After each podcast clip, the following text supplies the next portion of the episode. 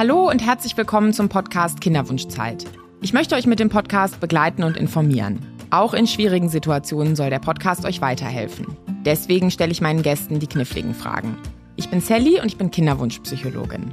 In der heutigen Folge beschäftigen wir uns mit Adoption und Pflegeelternschaft, also zwei alternativen Wegen der Familienbildung. Dafür habe ich Bettina Klenke-Lüders zu Gast.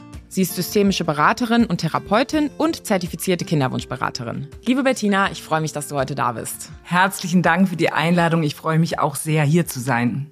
Ja, super. Dann steigen wir direkt ins Thema ein. Warum ist es denn so, dass viele Menschen bei dem Thema Adoption und Pflegeelternschaft vielleicht erstmal ein bisschen Angst haben, vielleicht Ablehnung verspüren?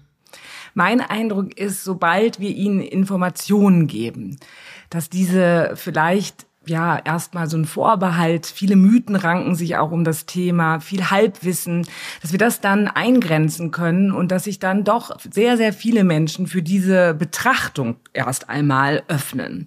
Und deswegen ist es einfach wirklich wichtig, immer wieder Informationen zu liefern, zu schauen, ob das ein Weg werden kann. Es ist sicherlich nicht für jeden etwas, aber doch für mehr Menschen, als man erstmal so annimmt. Und wie sicher sollte ich mir denn sein, wenn ich dann anfange, mich damit zu beschäftigen? Ich glaube, man braucht überhaupt am Anfang gar keine Sicherheit. Ich glaube, umso mehr Zweifel man hat und umso mehr Ängste, umso besser. Denn das ist eine Lebensentscheidung und ähm, all diese Ambivalenzen dienen dann dazu, eine Haltung zu entwickeln. Und die brauchen wir. Das ist prozesshaft. Und am Ende steht dann tatsächlich eine Entscheidung im besten Falle. Und das ist dann diese Haltung. Und die haben wir dann auch für das Kind, weil das wird von dieser Haltung sein seiner sozialen Eltern, seiner Pflegeeltern, von seinen Adoptiveltern lernen. Also ganz klassisch lernen am Modell. Die gucken da hoch und sehen, stehen die gerade mit ihrer Entscheidung oder wackelt da etwas. Von daher, umso mehr Ängste, Zweifel, Sorgen im Vorfeld, umso besser. Mhm. Ja, und du hast jetzt gesagt, am Ende ist, glaube ich, eine Haltung oder eine Entscheidung und die kann ja auch sein, wir haben es uns genau angeguckt und Adoption oder Pflegeelternschaft ist für uns nichts. Absolut. Es gibt Menschen, ähm, die dort auch nach allen reiflichen Überlegungen keinen Zugang finden. Und das ist auch absolut in Ordnung. Das ist äh, nach meinem Eindruck häufig so, wenn es äh, darum geht, sich auch genetisch fortzupflanzen, dort auch sich wiederzufinden in dem Kind, auch phänotypisch. Und das ist völlig in Ordnung. Das, Was heißt phänotypisch? Also, das soll jetzt so meine schönen braunen Locken haben, ah. ja, also. Oder meine wunderbaren grünen Augen, mhm. ja. Und das gibt es und das ist auch völlig legitim. Das ist ein Teil, kann das sein vom Kinderwunsch, aber ich beobachte das, dass das ähm, nicht sehr häufig so stark im Vordergrund steht. Und wenn es tatsächlich kein Motiv ist, sich auch in dem Kind zu spiegeln, letztlich, dann ähm, ja, dann können wir da weitermachen. Wenn aber das als großes Argument von Anfang an da steht, dann ist es nicht so ratsam, dann weiter zu bohren und zu machen und jetzt das muss doch. Nein, es ist legitim. Wir Menschen sind unterschiedlich, haben unterschiedliche ähm, Ideen, äh, Vorstellungen, Werte und ja, dann kann man das da stehen lassen und dann wäre das nicht der richtige Weg. Im Übrigen auch nicht für das Pflege- oder Adoptivkind, denn das ist ja schon da und das will vollkommen angenommen werden und das würde sich dann wieder streiten. Mhm, ja.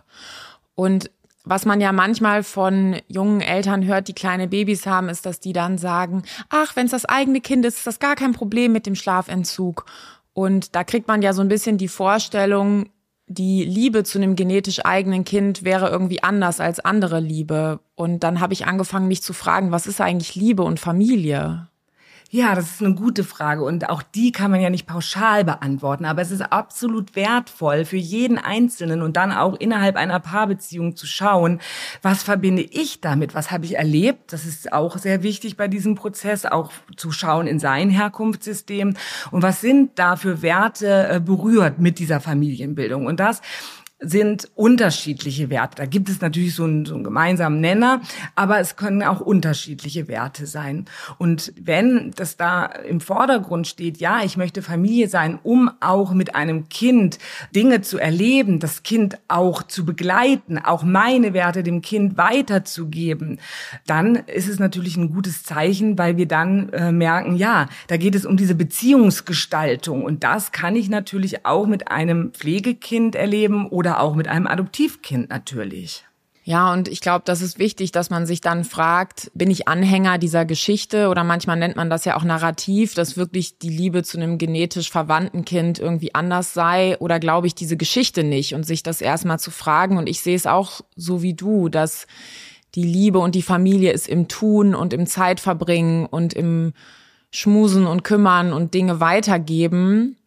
Und letztlich wird es ja auch keine Studie dazu geben, ob diese eine Liebe dann besser ist oder als die andere so greifbar ist Liebe ja gar nicht. Aber das glaube ich wichtig. Ja, also ich glaube, es greift immer zu kurz, besser oder schlechter. Es ist ein anderer Weg der Familienbildung. Und ähm, was ich dabei immer wieder beobachte, ist, die Menschen insgesamt wachsen dann über sich hinaus. Also die sozialen Eltern, Pflegeeltern, Adoptiveltern wachsen über sich hinaus. Das Kind wächst natürlich auch rein und auch über sich hinaus. Und man ist äh, zu mehr fähig, als man am Anfang mit diesen Sorgen und Ängsten von sich aus selbst denkt. Ja, das ist immer wieder zu erleben, dass das einfach Wachstumsprozesse anregt. Und das ist wunderschön. Es gibt da so einen Spruch, Love makes a family. Und das ist einfach, was es für mich auch so macht. Ja, ähm, ja, wir brauchen Liebe. Und manchmal reicht das aber auch nicht. Denn wir haben auch Zusatzaufträge in diesen Familien. Wir können das nicht nur romantisieren.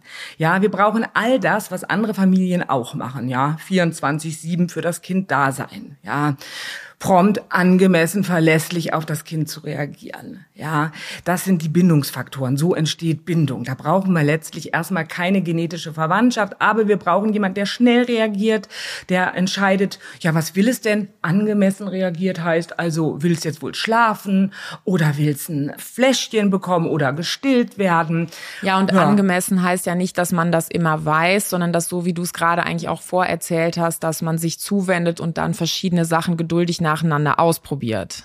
Genau, da wird man dann Lernerfahrungen machen. Ne?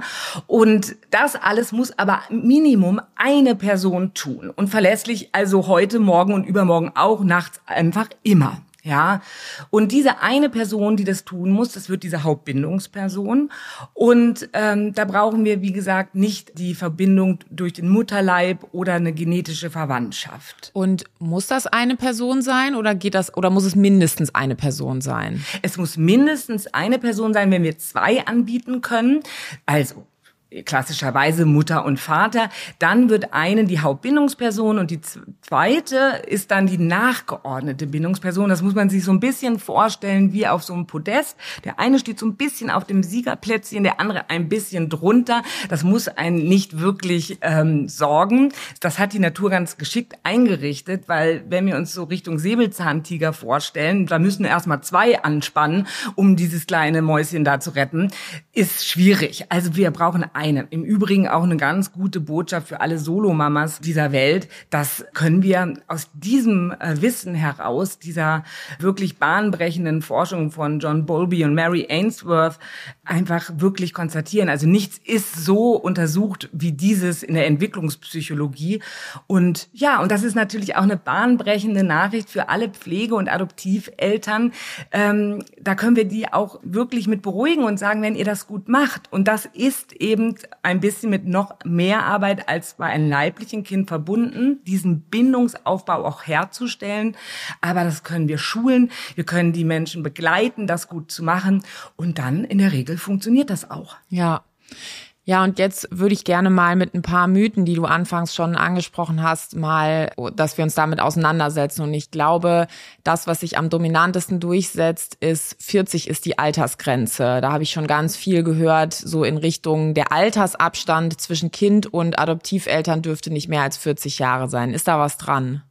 Das ist der größte Mythos und da ist nichts dran. Und äh, ähm, es ist so, dass ähm, man immer bemüht ist, dass es keine Großelterngeneration entsteht. Ja, da merkt man schon, ja, was bedeutet jetzt Großeltern? Ja, man möchte, dass der Altersabstand so eine natürliche Folge hat. Und aus diesem heraus hat sich dann irgendwann mal so äh, in den Köpfen äh, zementiert, das wäre die 40 und dann fällt der Hammer. Und das ist nicht so und da tut sich auch viel und es wird sehr individuell auf die Adoptionsbewerberinnen und Bewerber, so heißt es ja dann immer im Fachjargon, geschaut.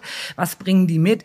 Und natürlich ist Alter ein Faktor, aber dass es da eine Grenze gibt im Gesetz, nicht. Es gibt eine nach unten. Man muss eben mindestens 25 Jahre sein und als Paar kann einer noch 21 Jahre alt sein. Also dieses, dass man so eine gewisse Reife dadurch ähm, erwartet, ähm, das ist dieser Hintergrund. Aber nach oben haben wir es nicht. Aber man darf auch nicht blauäugig sein und denken, jetzt so mit 54 marschiert man ins Jugendamt und dann ähm, freuen sich alle und man hat Riesenchancen. Das wird sicherlich auch nicht so sein. Ja, und du hast ja gerade schon das Wort Adoptionsbewerber auch reingebracht. Also wenn man sich jetzt vorstellt, man kommt aus einer Kinderwunschzeit, wo man vielleicht auch medizinische Kinderwunschbehandlung gemacht hat, wo man medizinische Behandlung in Anspruch nimmt, dadurch, dass das in unserem Gesundheitssystem eine freiwillige Behandlung ist, hat das manchmal ja auch so einen Dienstleistungscharakter und dann wird man von Patientin und Patient oder vielleicht auch von Dienstleistungsentgegennehmer zu Bewerber.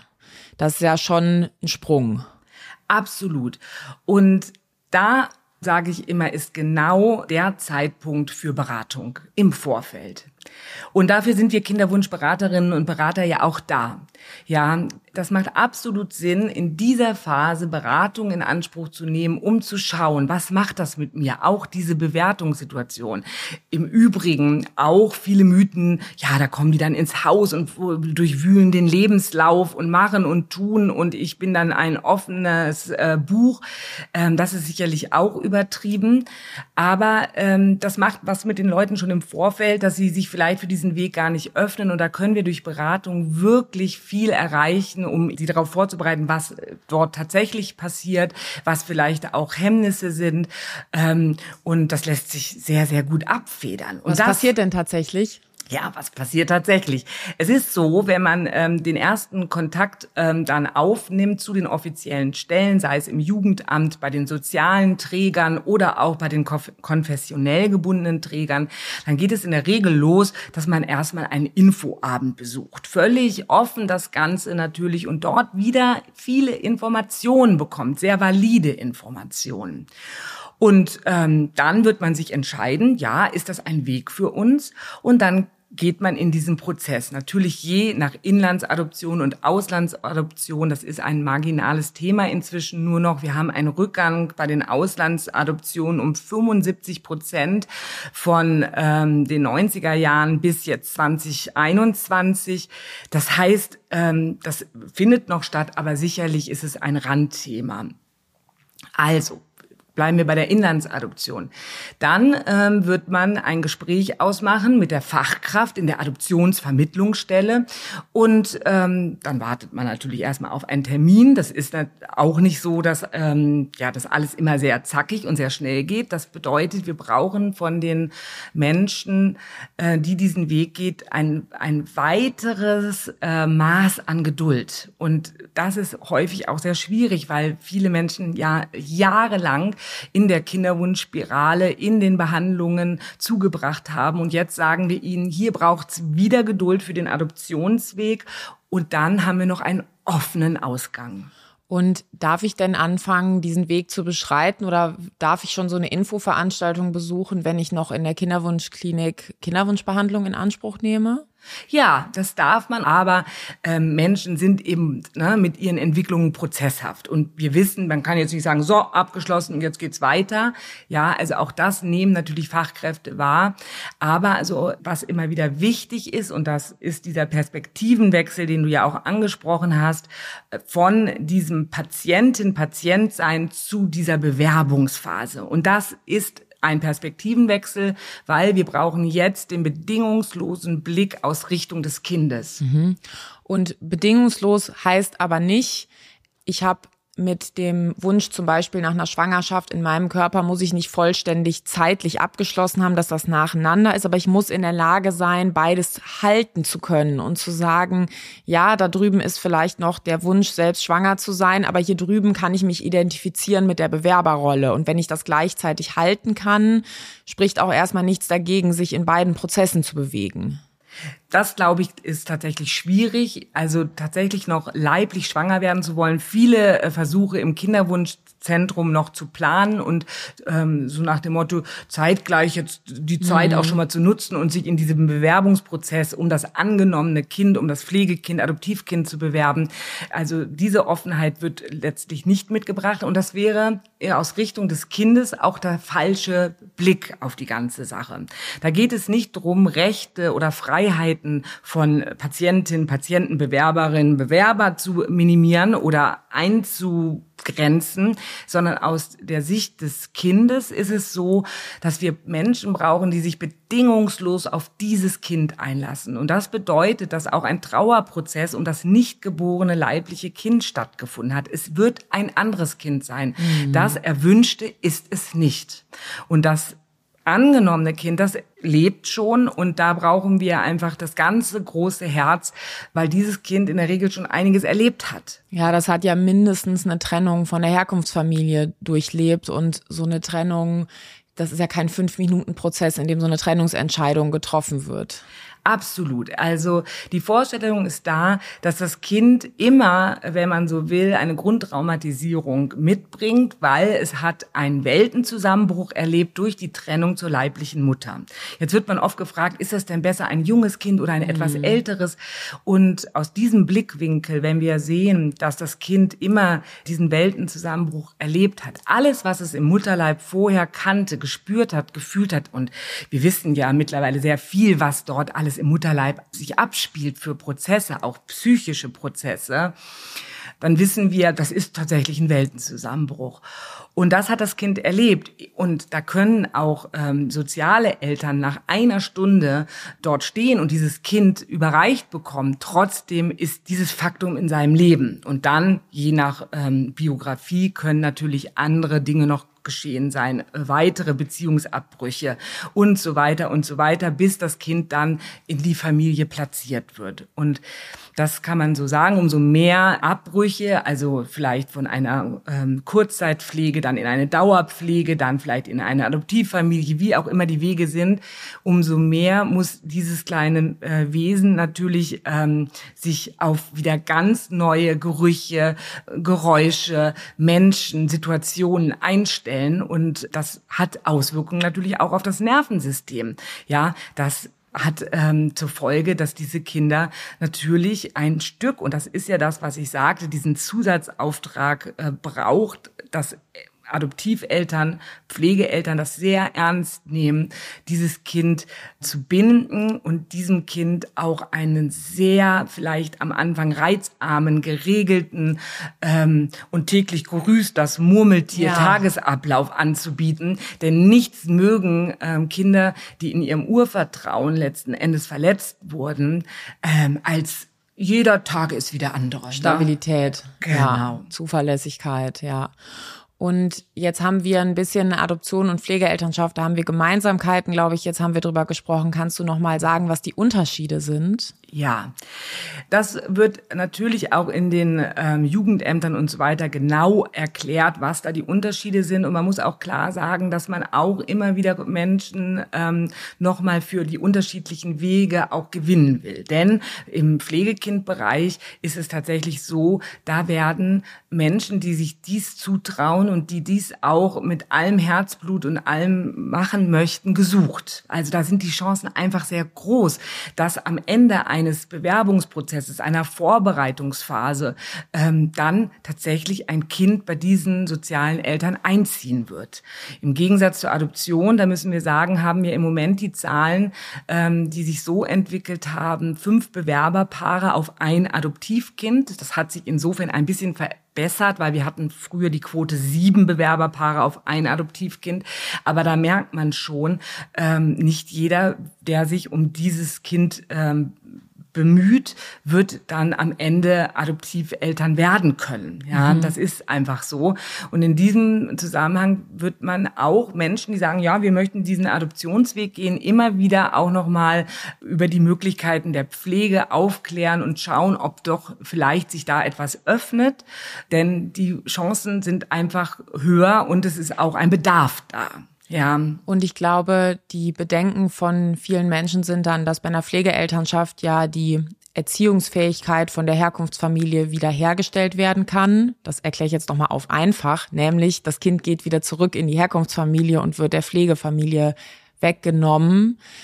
Das ist sicherlich eine große Angst. Das ist auf jeden Fall eine große Angst und die können wir aber auch sehr schnell entkräften, denn ähm, in diesem Zusammenhang wird ja immer von dem sogenannten Matching gesprochen. Das heißt, eine Fachkraft, eine Adoptionsfachkraft äh, matcht zwischen den Adoptiv- bzw. Pflegeeltern dann das Kind. Das bedeutet ja auch, dass diese Überprüfungsphase äh, nicht ein reiner Selbstzweck ist, sondern man möchte die Menschen natürlich sehr genau kennenlernen, im Übrigen auch mit ihren Grenzen. Was können sie sich vorstellen und was eben eben auch nicht, damit das Ganze natürlich eine gedeihliche Situation wird und nicht ein weiterer Beziehungsabbruch zur Folge hat. Ja, das ist immer so dieser Hintergrund. Also man wird jetzt hier für diese Menschen jetzt kein Kind heraussuchen, was nur eine Kurzzeitpflege braucht und vielleicht sowieso ganz klar ist, nach drei, vier Monaten kann es wieder zurück.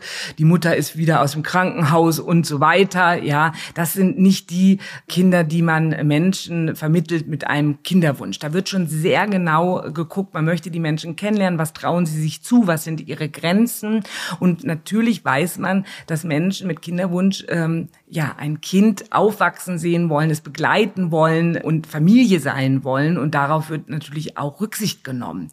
Garantien gibt es im Umkehrschluss beim Pflegekindbereich nicht. Man kann nicht sagen, das bleibt für alle Zeit. Das hast du jetzt mit Buch und Siegel. Aber in der Regel durch diese Prognose der Dauerpflege weiß man, dass es zumindest keine guten Aussichten gibt, in das Herkunftssystem wieder zurückgeführt zu werden. Und auch bei der Adoption gibt es ja das Adoptionspflegejahr. Jahr, ne? Genau, nach einem Jahr in der Regel ähm, wird dann das Familiengericht die Adoption aussprechen und in diesem Adoptionspflegejahr guckt man, ob ein sogenanntes Eltern-Kind-Verhältnis entsteht und entstanden ist und dann hat man diese rechtliche Garantie durch das Familiengericht nun auch rechtliche Eltern von dem Adoptivkind zu sein. Mhm. Wir haben ja insgesamt vier Dimensionen der Elternschaft. Das ist immer so etwas, wie wir das auch gut erklären können. Was sind jetzt hier die Unterschiede? Das ist einfacher erklärt. Es gibt eben die leibliche Elternschaft. Klar, ich bekomme mit meinem Partner, Partnerin, wie auch immer, in welcher Konstellation ein Kind. Ich bin leiblich verbunden, beziehungsweise beide sind leiblich verbundene Eltern. Natürlich Gametengabe und so weiter, auch teilleiblich, so dass wir da auch Ähnlichkeiten haben mit der Familienbildung mit Hilfe Dritter in der klassischen Art, wenn man so will. Dann haben wir den ganzen Bereich der sozialen Elternschaft. Das ist das ähm, jeden Tag Mama und jeden Tag Papa für das Kind zu sein. Mit all dem Schönen und mit all den Dienstleistungen, die da dranhängen. Dann haben wir den rechtlichen Teil.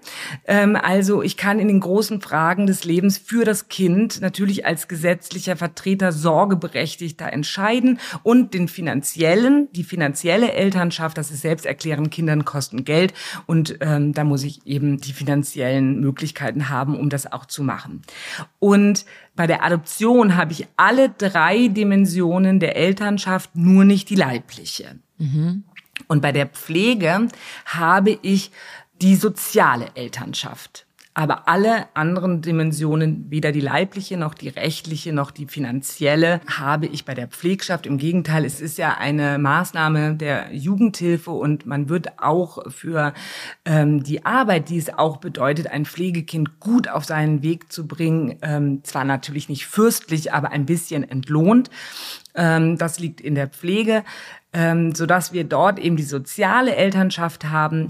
Und für viele Menschen ist aber das natürlich genau, was sie mit dem Wunsch nach einem Kind verbunden haben. Ja, dass ich ähm, bringe es zu Bett, ich mache die Hausaufgaben, ich bete mit dem Kind vielleicht, wenn das eine Rolle spielt, ich gebe meine Werte dem Kind, ich sehe es aufwachsen und am Ende vielleicht auch sowas wie so ein Generationenvertrag bedeutet manchen Menschen auch sehr, sehr viel.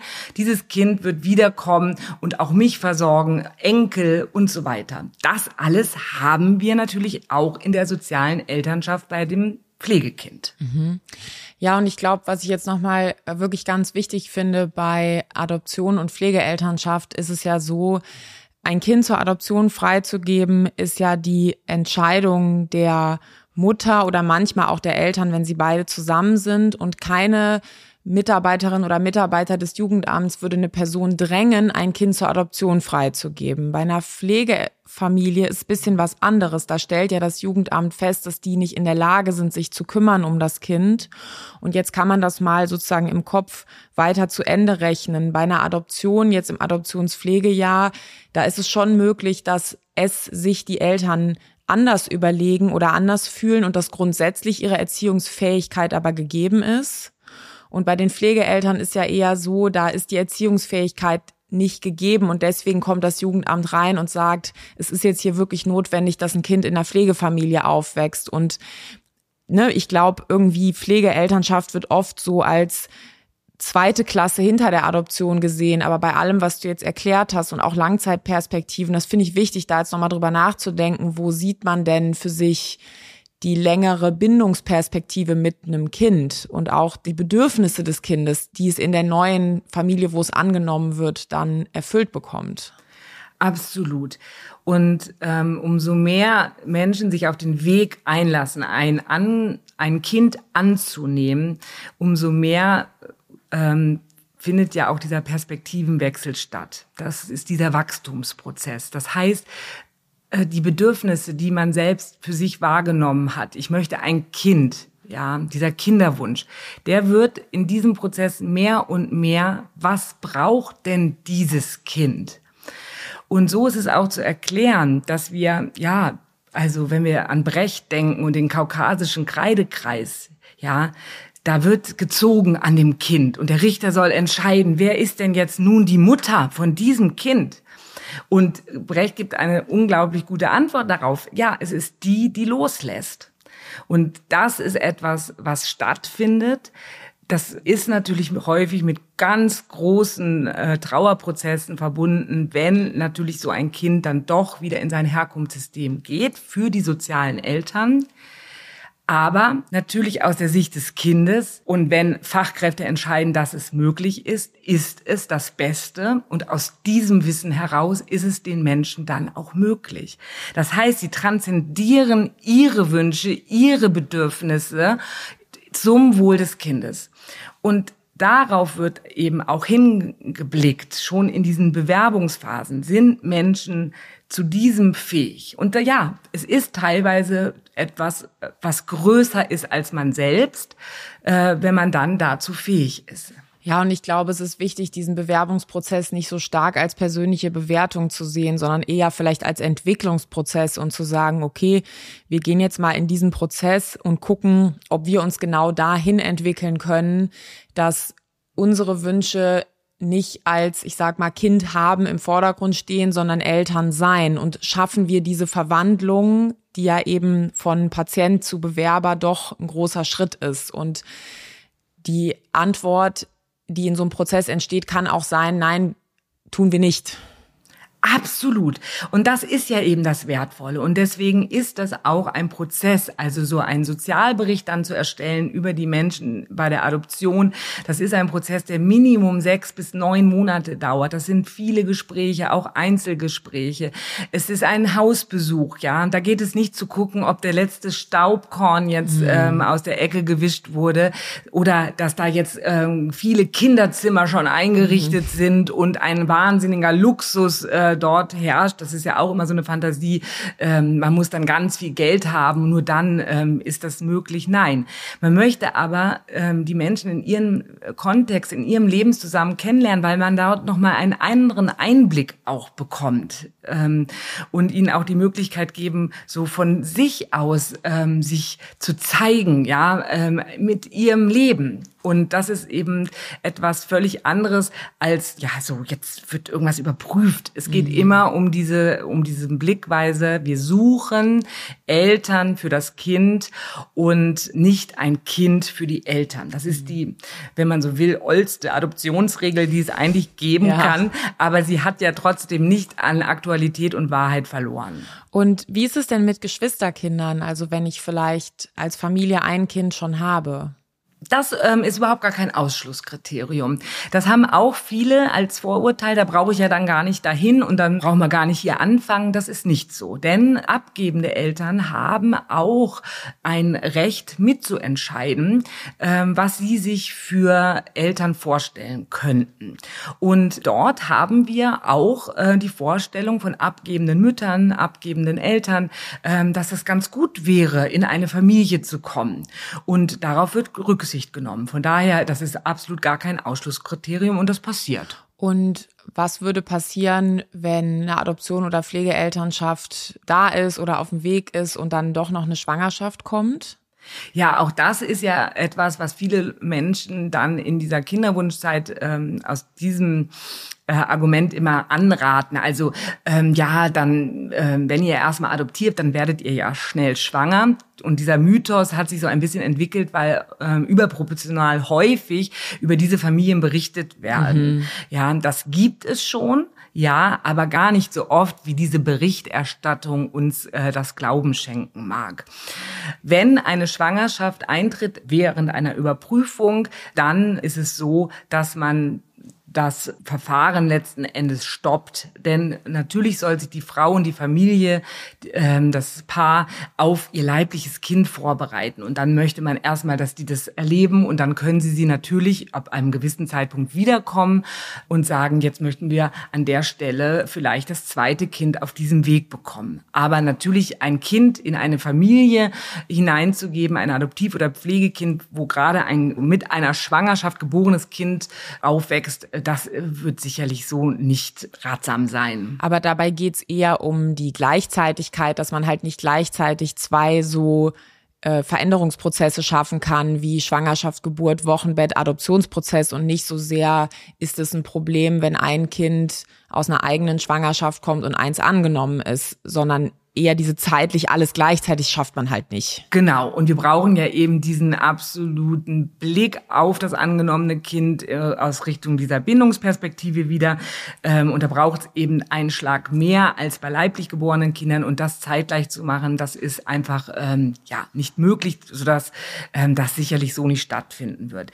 Aus systemischer Perspektive ähm, ist es aber auch so, dass ähm, wenn ein Kind dann noch leiblich geboren wird, obwohl schon ein Pflegekind oder Adoptivkind in dieser Familie lebt, ähm, haben wir es immer wieder so auch, das kann man auch nicht wegdiskutieren, eine Asymmetrie erleben. Das heißt, es kann sogar so sein, also konstruieren wir diesen Fall, dass die ähm, Eltern das angenommene Kind mehr lieben ja, aber das angenommene Kind wird sich sehr schwer tun, das zu glauben. Es wird vieles dann auf dieses Faktum dieser Unterschiedlichkeit reduzieren. Und da ist dann teilweise ja auch wieder ein bisschen beraterische oder auch therapeutische Interventionen sind dann notwendig, um gegen diese Asymmetrie, die es systemisch da hat, ein bisschen anzuarbeiten. Ja, und so eine Asymmetrie kann dann zum Beispiel bedeuten, das Kind, was mit den Eltern genetisch verwandt ist, sieht denen sehr ähnlich und das andere Kind nicht. Und es reicht halt nicht zu Hause am Küchentisch den Kindern zu sagen, wir lieben euch beide gleich, Thema beendet, sondern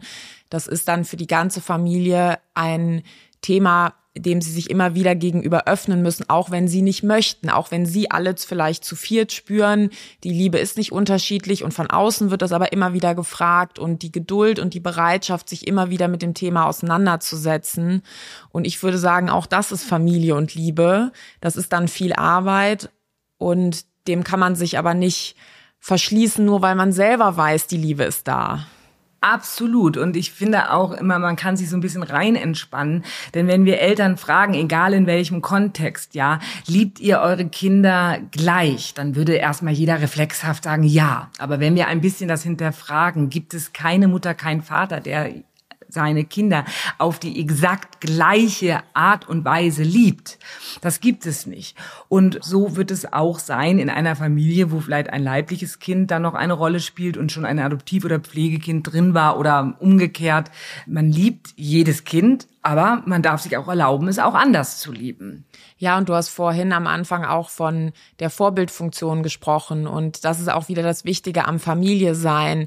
Es geht ja nicht darum, einmal diesen Liebesflock in den Boden zu rammen, sondern eher zu sagen, wie ist man denn jetzt ein Vorbild, wenn von außen so schwierige Fragen an die Familie herangetragen werdet? Ja, ihr drei seht ja gleich aus und du siehst anders aus. Und dann geht's ja darum, dass die Eltern einen souveränen Umgang damit haben und Kindern auch beibringen können, zu sagen, ja, wir können jetzt auf diese Frage antworten, wenn uns die andere Person wichtig ist. Wir können aber auch zu der anderen Person sagen, ja, ich verstehe, dass dich das interessiert, das ist aber eine sehr private Frage, das möchten wir nicht mit dir besprechen. Absolut. Also wir haben bei der Familienbildung mit Hilfe Dritter, wo die Pflege und äh, das Adoptivkind aufzunehmen natürlich die ältesten Formen sind, immer diesen öffentlichen Auftrag da drin. Ja, das bedeutet, wenn wir das ernst nehmen und ähm, dieses Kind wirklich möchten, dass es seine Wurzeln ähm, gut integrieren kann, ja, dann brauchen wir Offenheit, auch gegenüber schweren Teilen seiner Biografie. Das heißt aber nicht im Umkehrschluss, dass jeder zu jedem Zeitpunkt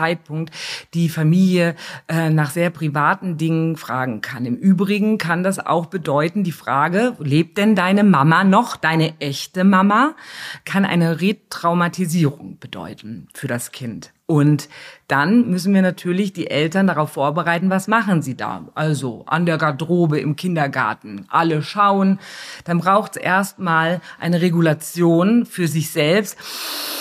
Du atmest schon tief ja. ein und aus. Das, genau so geht's los. Ähm, dass die das erstmal überhaupt schaffen. Dann äh, brauchen wir die Beruhigung des Pflege- oder Adoptivkindes und dann brauchen wir natürlich eine Reaktion ähm, des sehr interessierten sozialen Umfeldes.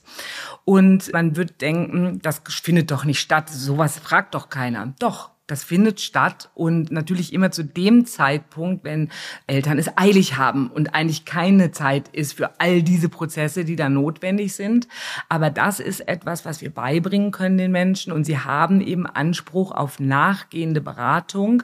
Das heißt also mit dem Adoptionsbeschluss oder mit dem Beschluss, das Pflegekind wird jetzt dauerhaft in dieser Familie leben, ähm, hört das Ganze ja nicht auf, sondern da geht es eigentlich erst so richtig los. Und wo bekommen die diese Beratung? Beratung, die Familien? Die bekommen sie ähm, dort, wo sie auch die Adoption durchgeführt haben, entweder im Jugendamt oder aber auch bei den sozialen Trägern, die das ja auch machen, oder den konfessionell gebundenen. Und ähm, dort ähm, haben Menschen auch jetzt durch das Adoptionshilfegesetz von 2020 haben wir das jetzt eben auch diesen rechtlichen Anspruch auf nachgehende Beratung. Natürlich hat das vorher auch schon stattgefunden, aber man will das jetzt hier nochmal sehr stärken in diesem Bereich Bereich. Hintergrund ist eben auch der, dass man einfach weiß heutzutage, dass es für Kinder das Beste ist, über ihre leiblichen Wurzeln, über die, ihr Herkunftssystem informiert zu werden, über ihre Biografie, all das, was dort stattgefunden hat, ähm, sehr einen offenen Umgang zu pflegen.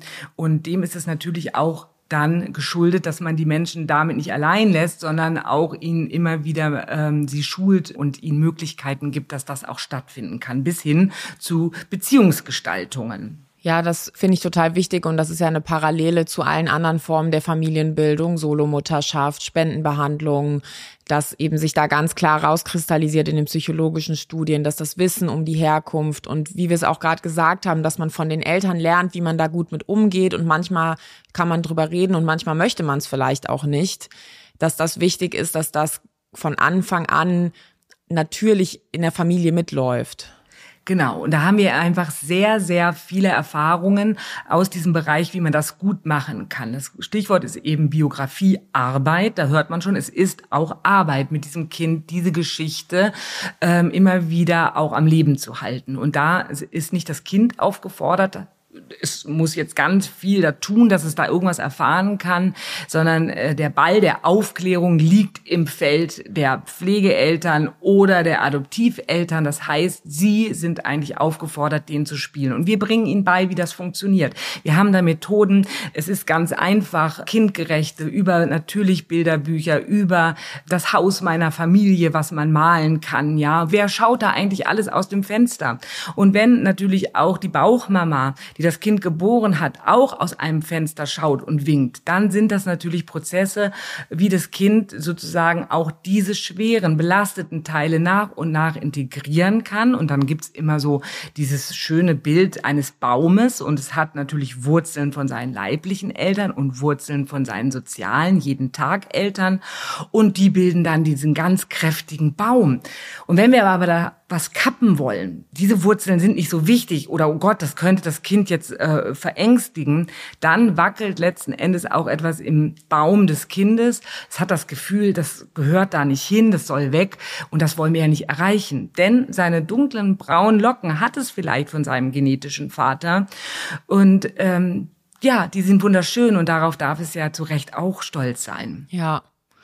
Und neben finanzieller Unterstützung und dieser Beratung, was bekommen die annehmenden Familien noch? Im Pflegekindbereich jetzt oder wo meinst du jetzt? Mm, ja, in, das trifft wahrscheinlich eher auf Pflegekinder zu, ne? Weil der, bei der Adoption geht das Kind ja dann in die Familie über und die haben dann alle äh, Pflichten auch und äh, bei den Pflegekindern. Dort ist es so, dass natürlich das Kind viel näher noch betreut ist vom Jugendamt. Da wird jemand auch vorbeikommen. Ein Hilfeplan gibt es dort. Man schaut genau, wie entwickelt sich das Kind, wird Gespräche haben. Es werden vielleicht auch Umgangskontakte mit den Herkunftseltern stattfinden. Das ist ja sehr gewünscht. Ähm, auf das sollte man sich dann eben auch einlassen können, dass man ähm, dieses Kind begleitet, auch seine Eltern zu treffen. Und das ist in der Regel ähm, ja auch nochmal ein Zusatzauftrag zu all dem, was natürlich in Familien tagtäglich läuft. Ja, das finde ich aber total wichtig, weil wenn ich mir jetzt die Frage stelle, was wäre denn in so einem Szenario, wo das mit mir und meinem Partner und einem angenommenen Kind nicht funktioniert? Aber das ist eigentlich ein Quatschszenario, sich zu denken, von heute auf morgen wäre das so, weil ich hätte ja dann eine schwierige Situation, dann hätte ich ein Hilfsgespräch, dann würden wir eine andere Lösung überlegen und so, dass jetzt von heute auf morgen irgendwie so ein Gefühl da ist, wir passen nicht zusammen und wir wollen uns wieder trennen. Das kann ja durch so ein Unterstützungsumfeld eigentlich nicht passieren.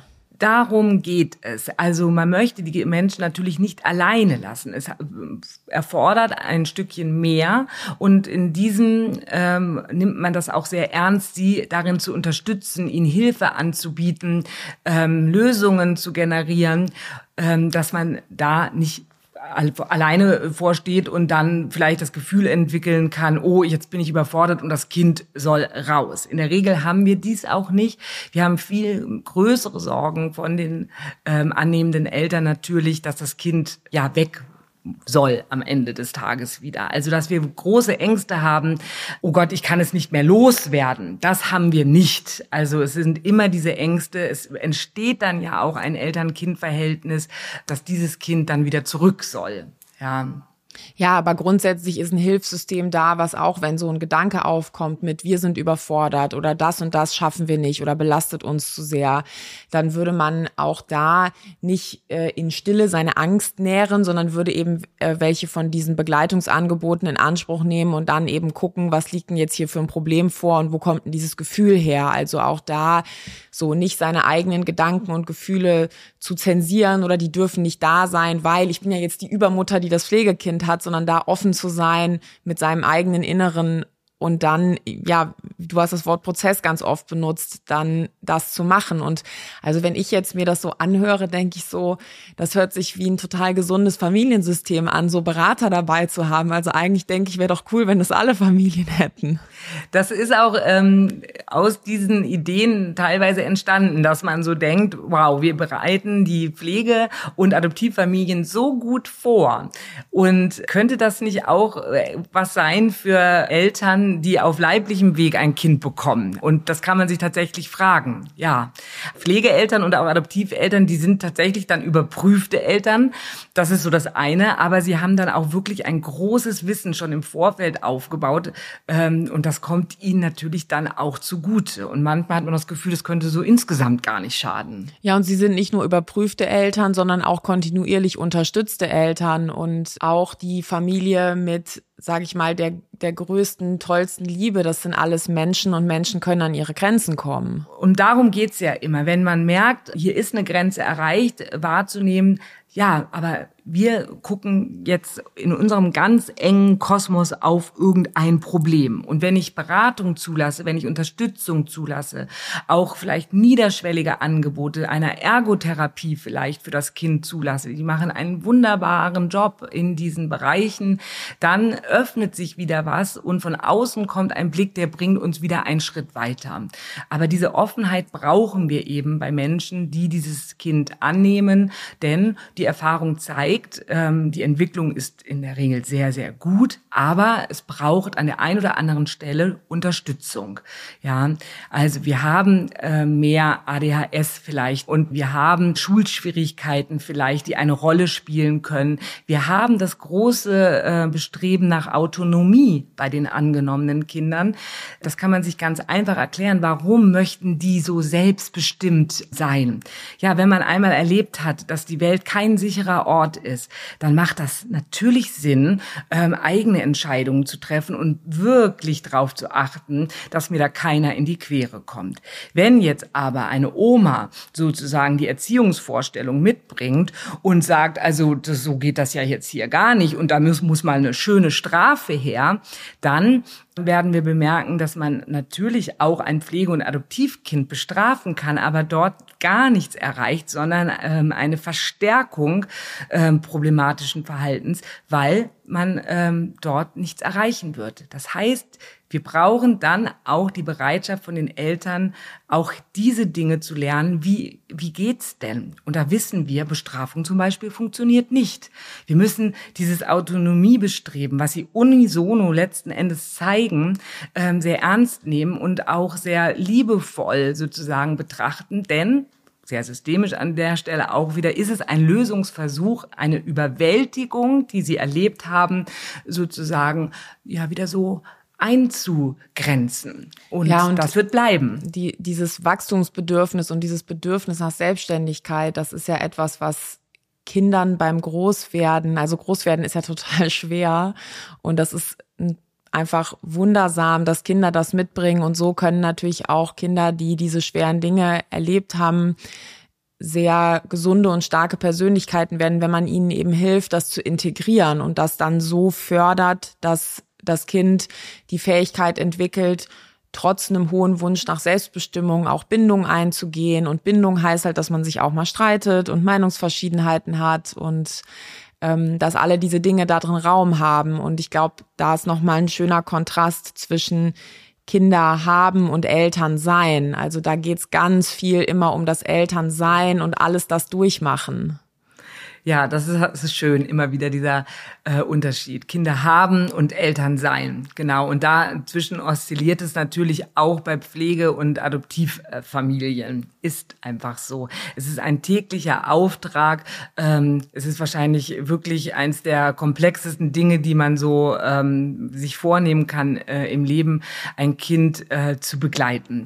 Und da sind dann wieder alle Eltern gleich mit all ihren Fragen und all ihren Sorgen und auch mit Dingen, die sie auf jeden Fall auch falsch machen werden und dann zu sagen, ja, und so what, weiter geht's. Mhm. Und das brauchen wir ein Stück weit auch bei all diesem Respekt vor dieser Aufgabe und auch mit dieser Sorgfalt, wie wir die Pflege- und Adoptivfamilien äh, begleiten und ihnen Dinge mit an die Hand geben, brauchen wir aber dann auch irgendwie so. Jetzt ist Schluss mit aller grauen Theorie, jetzt stürzen wir uns hier rein und dann geht's auch weiter. Und ist es denn für diese Art des Elternwerdens wichtig, dass beide Partner das ganz genau gleich doll wollen? Es ist auf jeden Fall wichtig, dass keiner überredet sich fühlt. Denn wie soll das auch gehen? Wie soll ich ähm, so einen Prozess ja, jahrzehntelang und es hört ja auch nicht auf, wenn Kinder ausziehen. Das heißt also, das wird mein ganzes Leben begleiten. Ähm, wie sollte ich das durchhalten können, wenn ich mich da überredet fühle? Also da würde sicherlich äh, man von abraten, dass es unterschiedliche Tempi geben kann. Ja, also viele Fragen noch zu klären sind, viele Ambivalenzen noch eine Rolle spielen, bei dem einen aber schon äh, alles klar ist. Das kann es geben. Und da wirkt ja eben unsere Beratung, unsere Kinderwunschberatung, weil wir da als Prozessbegleiter da auch ein paar Sorgen nehmen können. Ja, ja, Menschen sind unterschiedlich, dann sind sie jetzt schon schneller an dem Punkt, geben sie sich die Zeit, was braucht es denn noch? Und dann ist wieder eine neue Entwicklung. Ja. Ja, und was ich auch noch wichtig finde für Menschen, die sich vielleicht fragen, hu, wir haben so viel Kraft verbraucht, jetzt vielleicht bei medizinischer Kinderwunschbehandlung, können wir uns sowas noch zutrauen, wenn vielleicht auch da am Ende steht, dass wir kein Kind bekommen?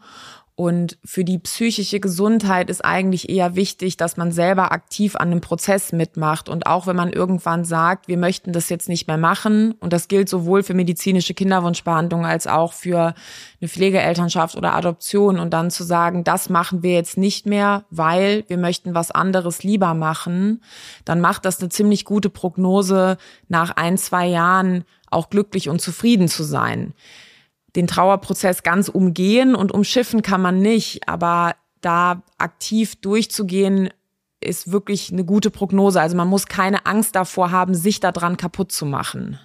Absolut. Es ist so, dass Menschen, die dann auch den Weg gehen, der Abschied vom Kinderwunsch und auch der Abschied von dem Kind, was leider nicht seinen Platz real in der Welt gefunden hat. Und ich sage trotzdem, hat dieses Wunschkind einen Platz in der Welt. Ja, da gilt es auch nochmal zu unterscheiden.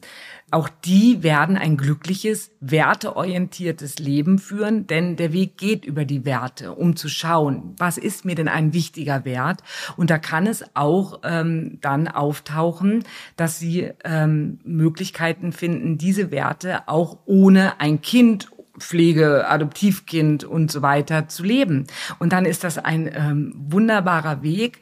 Wir ähm, hören äh, die Menschen, die diesen Weg beschritten haben. Auch sie werden im Verlauf ihres Lebens vielleicht mal wieder an ihre Kinderwunschzeit erinnert. Wir wissen ja, dass das Kinderwunschthema ein biografisches ist. Das heißt, vielleicht heiratet ein Neffe oder eine Hochzeit ähm, der besten Freundin das Kind heiratet nun. Also das sind vielleicht ähm, Begebenheiten, wo man sich auch noch mal an den eigenen Kinderwunsch erinnern kann. Aber in der Regel hat es dann nicht die Wucht, wenn gut entschieden wurde, was äh, für das jeweils individuelle Paar dann der richtige Weg ist, mit seinen Werten ein gutes und ich sage dann auch immer sehr gerne dazu, ein hinlänglich gutes Leben zu führen. Ja, und das ist nicht das Perfekte. Ja. ja. was brauchen wir nicht? Was ist hinlänglich gut? Was würdest du sagen? Was ist das für eine Note? Ja, eine 3 plus. Ja, ich sag immer ja, mal drei mit Ausschlägen nach unten und nach oben. Ne? So, ja, eben hinlänglich gut, nicht perfekt. Ja. Ja, also ich finde es total toll, welche Themen wir jetzt berührt haben. Wir haben uns an die Frage dran getraut, was ist Liebe, was ist Familie, über Werte haben wir gesprochen und ganz toll, dass wir uns zu dem Thema ausgetauscht haben. Also vielen Dank, liebe Bettina, dass du dir die Zeit genommen hast, um mit mir zu sprechen.